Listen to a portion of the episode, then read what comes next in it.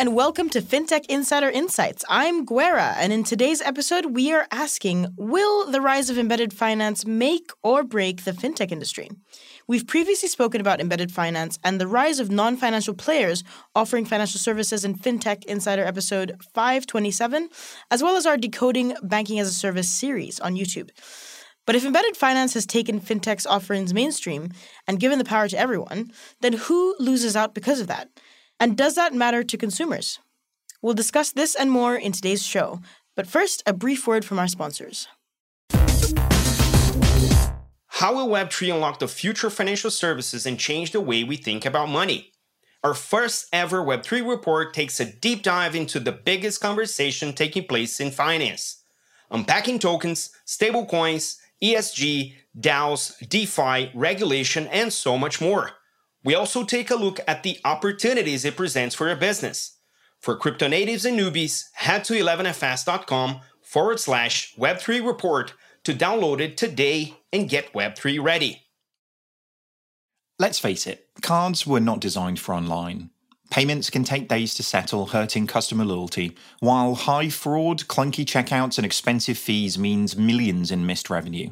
At TrueLayer, we've made instant payments available for businesses across Europe and the UK, so you can cut costs, fight fraud, and get money moving faster. To learn more, visit truelayer.com forward slash payments.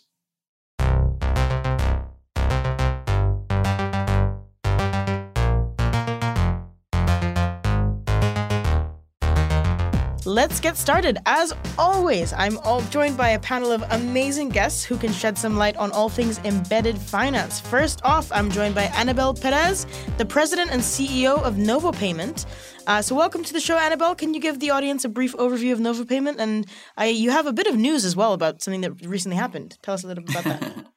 yeah, thank you so much for having me and and and have the possibility to share this moment with amazing panelists. I'm Anabel Perez, co-founder and CEO of NovoPayment. We're based in Miami, uh, a fintech uh, infrastructure enabler, providing APIs and other set of tools to banks, uh, fintechs, neobanks, merchants, and acquirers, so they can build and deploy financial and payment use cases. And and recently, um, we announced our first institutional round, our Series A, and we're very happy to be supported by great investors, uh, also based in in, in Miami. Brilliant. Thank you. We also have a FinTech Insider debut from Mark Vermeersch, Chief Platform Officer at Treasury Prime. Welcome, Mark. Can you tell us a little bit about Treasury Prime? Sure thing. Thanks for having me, Gwera. And uh, nice to meet you both, Anabel and Ruth, as well. So, Treasury Prime is a modern banking platform. As part of my role as Chief Platform Officer, I run our product partnerships and uh, do some broader strategic work across the company. Um, but primarily at Treasury Prime, what we do is build a set of APIs that we deploy to banks across the United States. And then we look to introduce fintechs to those bank partners. Um, and when I say fintechs, you know, I, am thinking about you know the pure play neobanks who are building uh, maybe their own branded banking experience for a specific type of end user segment, or embedded finance clients. You know, probably hear what we're going to spend most of our time talking about, but those folks whose principal product or business is not a financial product or service, but rather are looking to embed a banking thing, deposit account, payments, etc., uh, to make their core product experience better. Treasury Prime, through its APIs, seeks to facilitate and align the interests of banks, fintechs, and partners who want to work together to bring financial experiences directly to where customers are, meet, meet customers where they're at. And last but not least, making a welcome return to FinTech Insider, we've got Ruth Foxe Blader, partner at Anthemis. Thank you so much for coming along, Ruth. What can you tell us about Anthemis and your interest in embedded finance? Yeah, thank you so much for having me. Anthemis is an investment firm focused on positive change in financial services. Um, we actually published an embedded finance white paper in 2019. Um, we've we've been thinking and talking about this space for a long time. Certainly since I joined the firm five years ago, um, it's a core part of our investment thesis that financial services as an industry um, isn't a vertical, but actually is sort of horizontally impacts um, not only the economy, but also society. And so we see it as kind of the nervous system of society and fundamentally important to multiple industries where we look to invest. Great to have you all here. Let's dive in. Wonderful panel of embedded finance nerds. So let's do it. So let's start by looking at, you know, why is everyone so damn excited about embedded finance? Um, Oracle predicts that embedded finance, the embedded finance market will be worth $7 trillion by 2030. Um, what is all this excitement about? Ruth, how key is embedded finance to Anthemis's future strategy? Yeah, so it's been key to our strategy really from jump. Uh, as I said, it's it really uh, forms how we think about the financial services industry and the positive change that we want to effectuate really making financial services more accessible, more inclusive, more diverse, um, and really ensuring that you know people have access to the kind of variety of financial services regardless of where they live in the world or you know what their backgrounds are.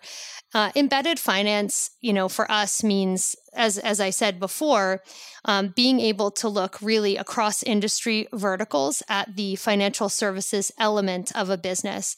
And that means that you know anthemis as a venture capital firm focused on fintech um, is making investments in sort of classic fintech companies but also companies that you would never think of as fintech companies, you know, companies that are doing medical devices or um, mobility companies, uh, you know, th- looking at things like agriculture, um, climate, uh, education, really, really a broad view on the economy and really looking at particularly assisting our portfolio companies with building the financial services component of their business, which might be an adjacent revenue stream. And it might also come to um, formulate a large part of the proposition to their customer base.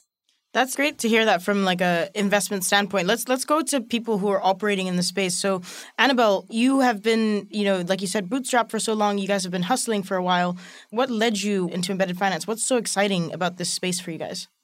Well, we have been delivering APIs to ride hailing delivery uh, companies uh, and other organizations for over six, seven years and helping them to integrate financial services within their mission critical processes.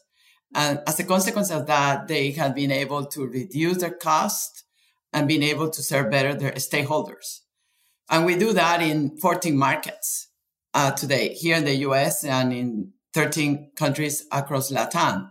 And the beauty of embedded finance is that um, is that it's the ultimate expression of what we do in a fintech infrastructure because we are the invisible engine behind all of those uh, use cases, and and and clients don't even know uh, that they're using bank products or fintech products, or some organization don't even realize they are expanding the performance of their brand beyond their core business. So that, as Ruth mentioned, the beauty of embedded finance is that you are cross connecting uh, different uh, organizations that represent different verticals, but providing services to common customers. Right. And it's truly embedded. Mark, why are you in this space? What gets you excited about embedded finance in 2022? Yeah, I think about embedded finance is, is simply meeting customers where they are with a financial product that makes their user experience better. So, give you an interesting example. I worked for a fintech company called Affirm in a past life. Everyone's probably familiar with Affirm. You know, it's been tagged with like the buy now, buy now pay later mantra, kind of in that space. And I think about the unique thing about Affirm as I think about it as an embedded finance product, right? Affirm is deployed across a universe of you know tens of thousands of merchants and they meet a customer with a financial product right at the point where they're about to buy something and i think it's that sort of experience that delights customers you know in their purchasing journey it allows them to buy something they might not be able to otherwise because of this financial product and i think for Affirm specifically uh, one thing i really like about them is the fact that their financial product has no late fees, no hidden fees. You're never going to pay more than than you agree to up front. And so it's meant to also be a healthier financial product. And so when I think about embedded finance, I think about you know, companies working together with banks and partners and users to create a more holistic experience around a specific brand or entity, ultimately just enabling a healthier life as it pertains specifically to banking and financial products. And that, that sounds like you're you're you're alluding to like a customer first approach that's like just putting the customer first. I mean, everyone says customer first, blah blah blah blah. But like actually being customer first means like really truly solving for their problems. And who does that better than non-financial services institutions, right? Like people want financial services at the point of need. Uh, you know, like I, I think that um, earlier on, Mark, you, we were talking before we started recording. Uh, you said that you could talk for hours and hours about embedded finance. I'm going to kind of turn to a certain topic, which is around you know the winners in this space or, or who you know could potentially be winners. So you know with with the with the goal of embedded finance. Uh, bringing advantages to non-traditional financial players getting into the financial services and uh, business. Um, it seems that the, the arching goal of this is to take power back from traditional banks and at least like empower customers um, you know meet them at their point of need so we've seen recently players like Column crop up so william hockey the co-founder of plaid launched this new venture. Uh, basically, they acquired a community bank for the license, really, um, and shelled out $50 million last year to acquire the bank. And now they're offering services that fintechs would previously have had to use multiple providers for. Um, so, is this something that like plays like this that you see in the space mark? Are, like, are these driving embedded finance adoption across the board? Like having a bank, like a banking license, be owned by a like fintech tech native? Yeah, I think Column's a great idea. I could, as I was mentioning earlier, I could talk about Column all day because I truly think it's it's a fascinating take on on pulling the bank ecosystem to where it, it needs to be. You know, I think the unique thing about Column is the fact that they're going to have great margins because they have a bank and great technology because they have a very forward thinking, uh, you know, owner and ultimately will have a very forward thinking user base uh, based on some of their initial clients. And when I think about Column, I think about, you know, Column's really trying to engage a specific community, right? They're trying to engage a community of, of developers or builders um, looking to do different things, or, or more, difference probably the wrong word.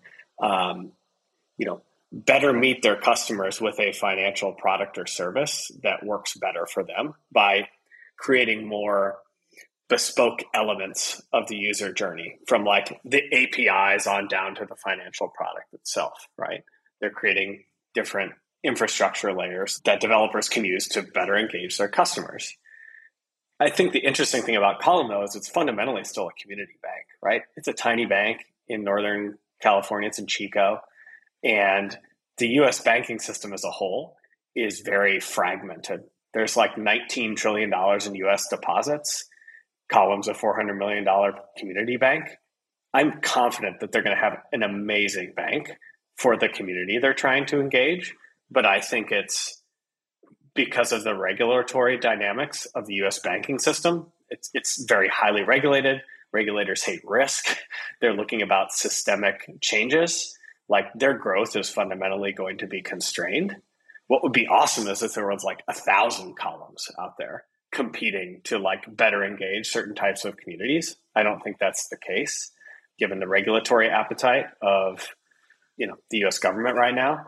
But when I think about what Treasury Prime's trying to do is acknowledging the fact that the US banking system is super fragmented and giving lots of banks tools to better engage communities that they specialize in.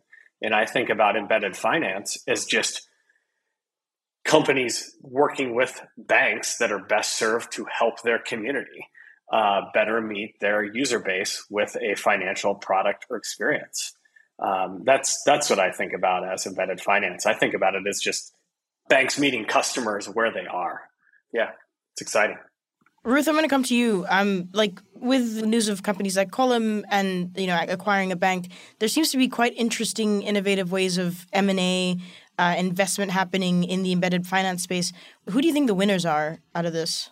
You know, I think that we've touched on a couple of important themes. the themes around are we meeting customers where they are? You know, one thing that embedded finance is not is just affiliate marketing. So I think that what we're really talking about is a fundamentally different way to um, sort of encounter and uh, and execute financial transactions which are important to people and which take place in situ where they are doing something else which is important. And so I think that the winners will be companies that are really providing something which is new in terms of probably, you know, first and foremost acquiring data from the platforms in which they're transacting in order to make these financial transactions more seamless. Um, you know, this is something which we see with you know a company of mine in the portfolio company called branch which delivers bundles of home and auto insurance uh, in a variety of different places you know where people buy mortgages or where people buy cars you know the places where it's actually really fundamental to the transaction that the person wants to do to acquire an insurance product because it's required by law. Um, and what they can do which is really interesting is there's all of this uh, ambient data that's sitting on those platforms, which can help inform underwriting decisions and pricing decisions. And they can provide, you know, a binding quote to customers right there where they need it.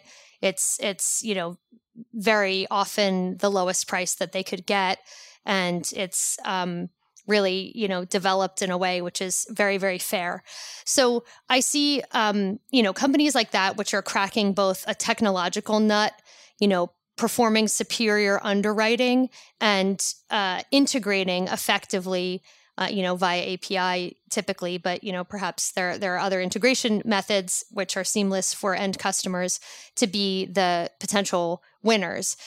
You know you brought up the topic of companies acquiring each other or acquiring banks. I think that one side note you know this current cycle that we're in this macro moment will probably present numerous opportunities for companies to both acquire and be acquired. And I think that this is something which is going to probably accelerate the embedded finance trend, um, you know, in, in let's say over the next 12 to 18 months.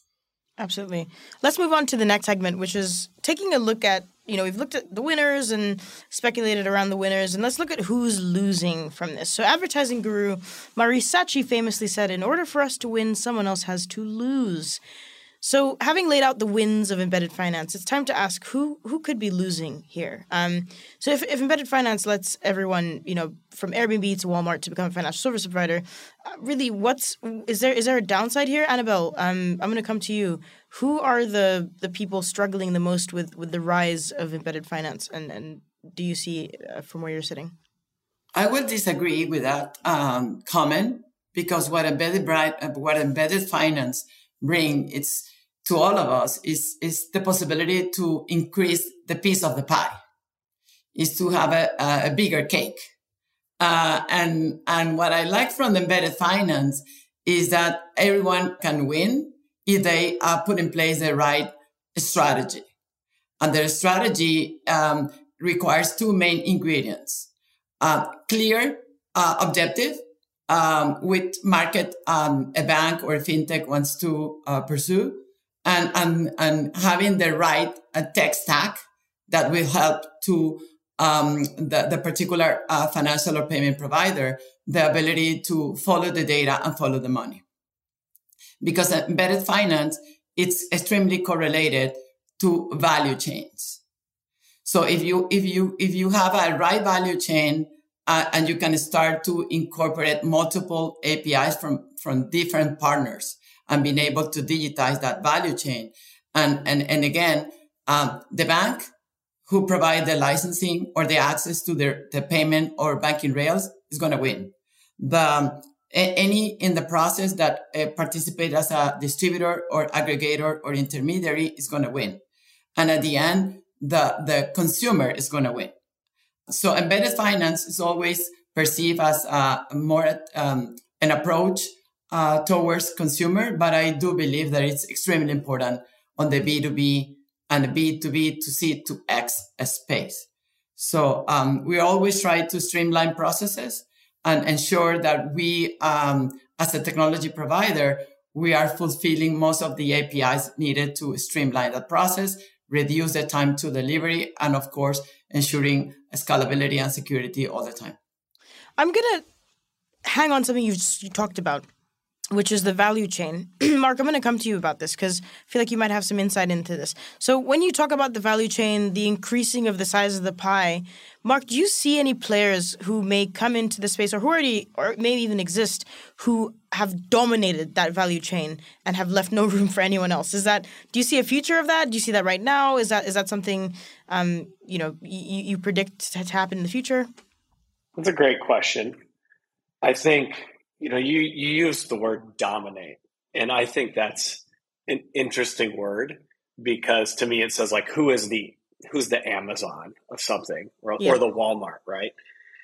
And I don't think we've seen that in financial products and services, like really.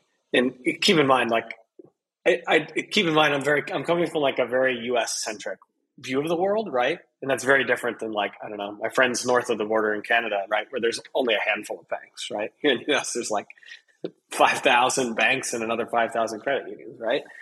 Um, there, there really is no dominant player here. But I think what's, what's interesting to think about is I think you can have, you know, if you flip the word dominant on its head, it's more like who's doing the best, right? It's like who is best engaging a user with a specific thing. And I think you'll have let's let's call them dominant players in certain parts of the value chain. Like one thing that sticks out to me is um, is like embedded lending. Um, I don't think we've really seen an embedded lender like crush it, if you will. But when I think about the opportunity for embedded lending, and you know, picking up on some of the things that Anabel and Ruth have articulated, right?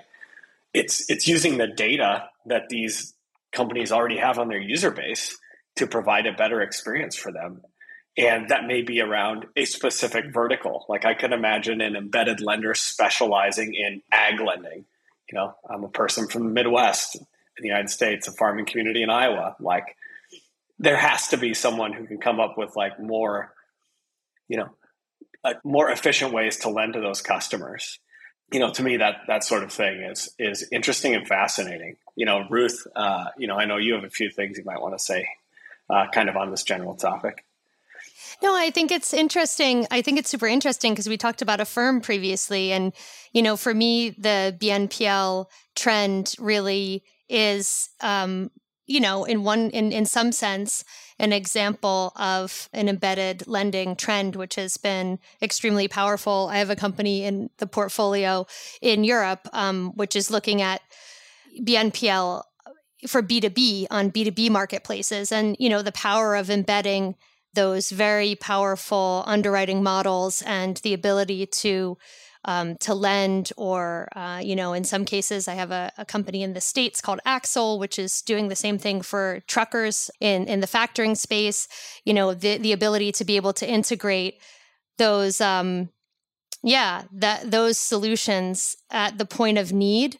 Um, for me, those are really, really successful. But I hear what you're saying. There are so many more opportunity spaces where we could be um, deploying financial capital to help people in times of need and, and doing it more efficiently.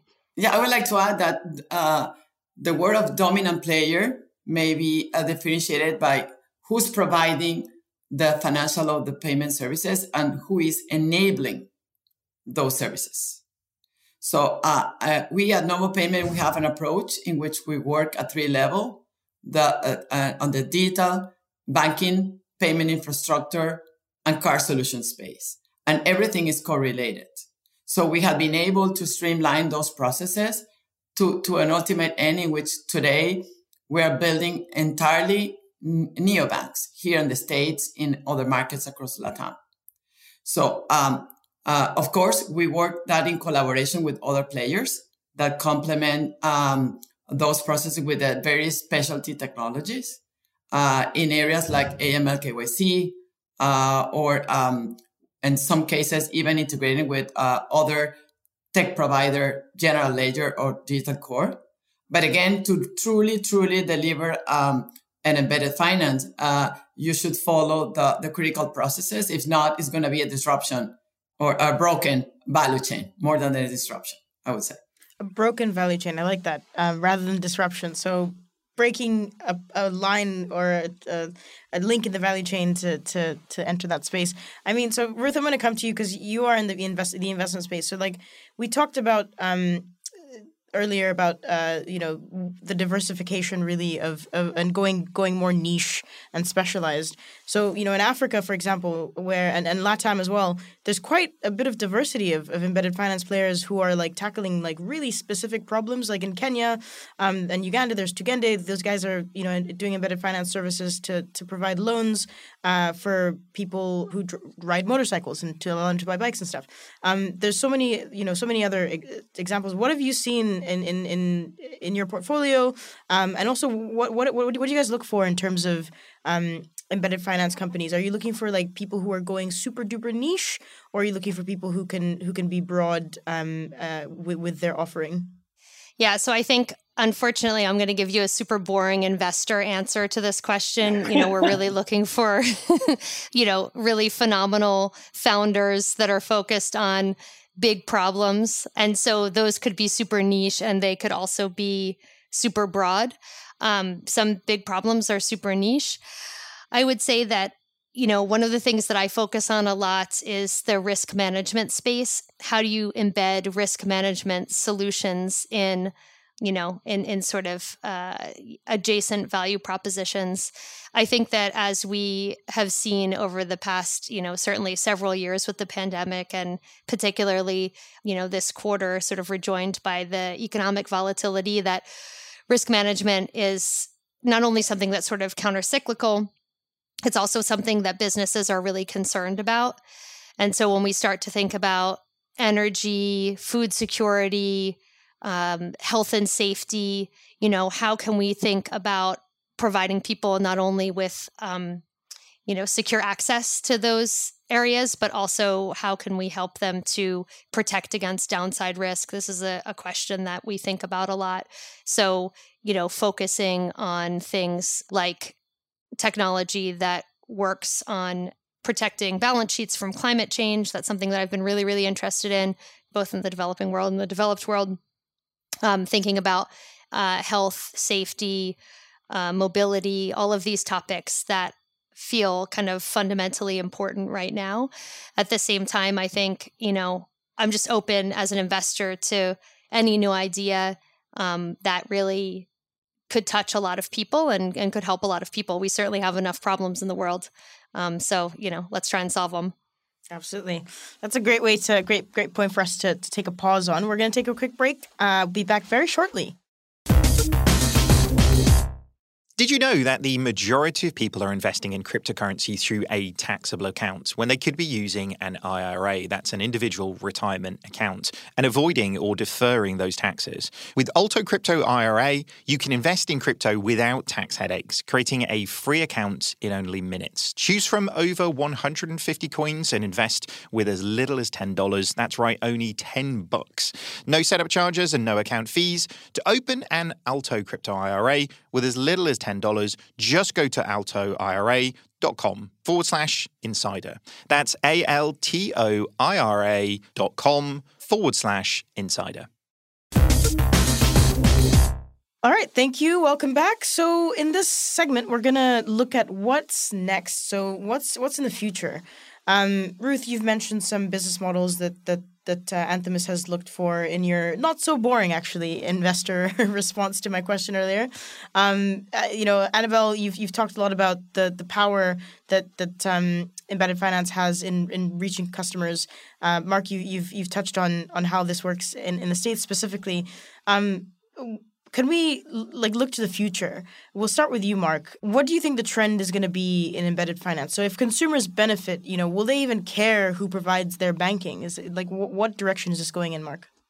So, I think about c- consumers care about their relationship with the product they're using, right? And I don't so much think about consumers not caring about who provides their banking product or service. You know, same thing with a business, right? Or that business owner.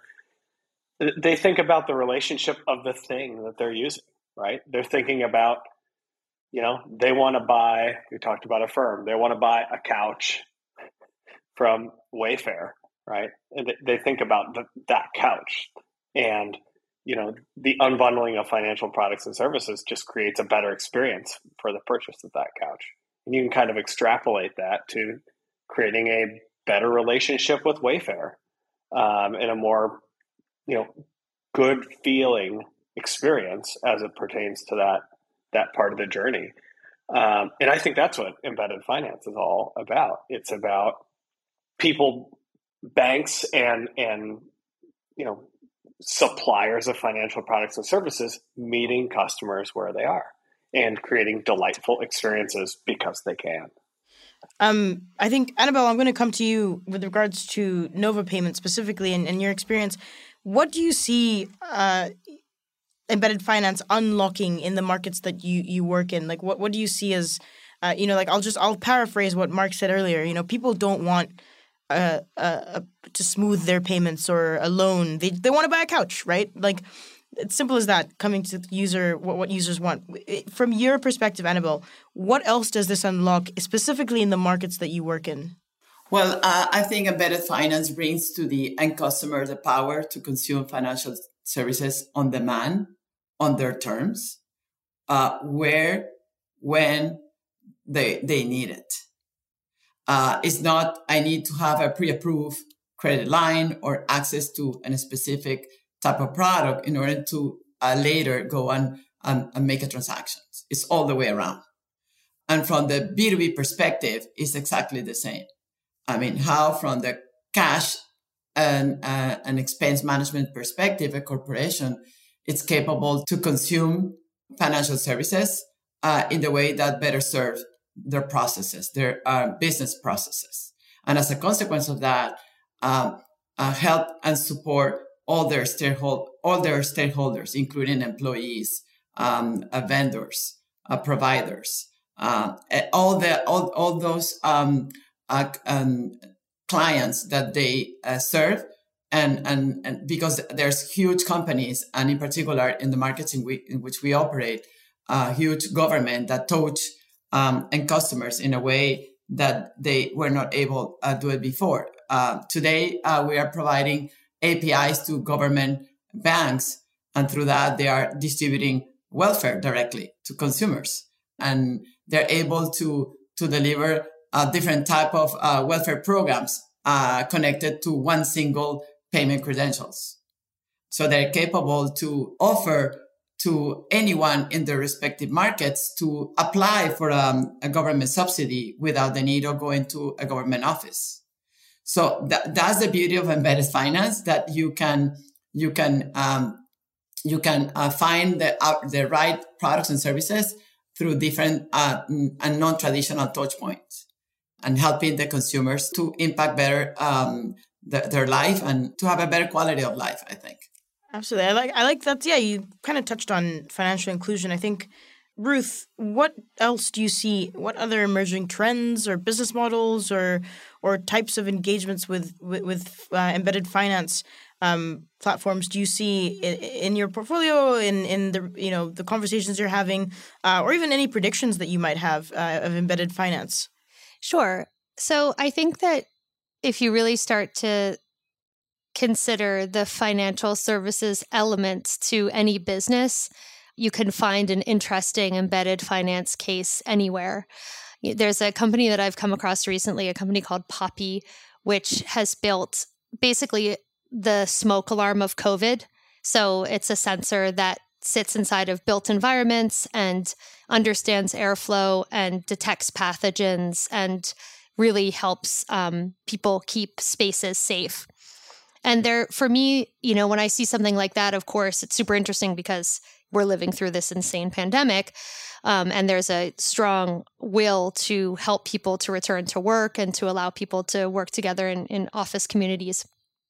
Um, but, you know, there's also a, a, a dramatic opportunity for the insurance industry, which was really unprepared. Pandemic insurance was really sort of not where it needed to be and misunderstood you know, business interruption insurance, there are a lot of disputes and claims that are going to kind of go on for years to come about whether or not policies should cover pandemic related business interruption. And so when you start to think about, you know, this this very interesting and slick device um, providing the opportunity to much like kind of cyber insurance um, devices, you know, prevent attacks and prevent business interruption. Um, I think that you start to see all of these kind of financial services dimensions to products which feel like they really belong to other realms. And so this is something that we'll continue to look for, right? We'll really continue to look for those super interesting, really uh, inspired founders who are kind of have an infectious passion for what they're building and where there is um, a financial or risk management solution that can empower that business even more. Yeah, I think one thing that you you touched on here is about um, you know some of the opportunities that have been born out of the pandemic, and you know specifically, I'm thinking about um, you know some of the folks that are essential service providers and all of the opportunities that you might have to better create financial products and experiences for them whether that's like you know the the person who works at a grocery store and you know has a you know maybe traditionally un, unbanked or underbanked like it's it's those sorts of embedded finance experiences that I, I think are really exciting and create better you know better interactions better better lives and and better ability to to do things. And i think it's exciting to think about some of these trends exactly as you're saying ruth like come together in ways that we might not have fully appreciated you know uh, a couple three years ago yeah. All right. On, on that note, let's uh let's go around the panel real quick, just a, a quick round. Um, any advice you have for potential founders um, or builders in the embedded finance space? Uh, just Mark. Yep, happy to go first. Uh, the, the, broad question to end uh, end, end our time. Um, I'd just say think about what your your strengths are. There's a lot of like hidden assets, and, and I think one of the both the up and downsides of this are it's such a massive, massive opportunity. Think about what your unique strength is, or what your, your unique asset might be, or what unique connection you might have, and how can you leverage that to best engage a specific type of audience. Cool. Thank you. Anabel? It's a very simple advice follow the data, follow the money. As you identify the flows, uh, you will be able to uh, figure out a formula, your own formula, to transform a specific uh, market and to really challenge the space and, and disrupt the, the particular program or, or business that you're interested in, in to be in. Brilliant. Thank you. Ruth? Yeah, I think uh, embedded finance sometimes feels like a distribution hack. And in its most powerful cases, it can be. And as we know, distributing financial services products is extremely expensive. Customer acquisition, you know, direct customer acquisition tends to be um, extremely expensive. But I think that the downside of kind of distribution partnerships and really integration partnerships is that you are going to lose some of the control around how quickly you get to market and how your product appears to the end user. So I think sort of really clarifying how the embedding is going to work and on what timeline um, is incredibly important if that's going to be the strategy that you're going to market with and, and ultimately bringing to investors. Brilliant. Thank you. So we could go on and on about this. I think this is a panel of, of real embedded finance nerds, but we've got to wrap up our discussion, unfortunately. So thank you so much for joining me. Um, where can people find out more about you and your companies? We'll start with Anabel. Well, we are um, in Miami, Florida, a beautiful destination, uh, not only for uh, leisure, but also for any uh, fintech entrepreneur that wants to expand globally also on our website, uh, uh, AP, uh, FinTech, on Twitter. I can also give you my phone numbers you need it so we can uh, uh, WhatsApp anytime. so uh, open, op- open to host you and any question to uh, any um, entrepreneur about um, how to incorporate financial services into uh, uh, new value chains or enter into LATAM or uh, LATAM to the US, more than welcome to, to help and support. Brilliant. Thank you so much. Mark?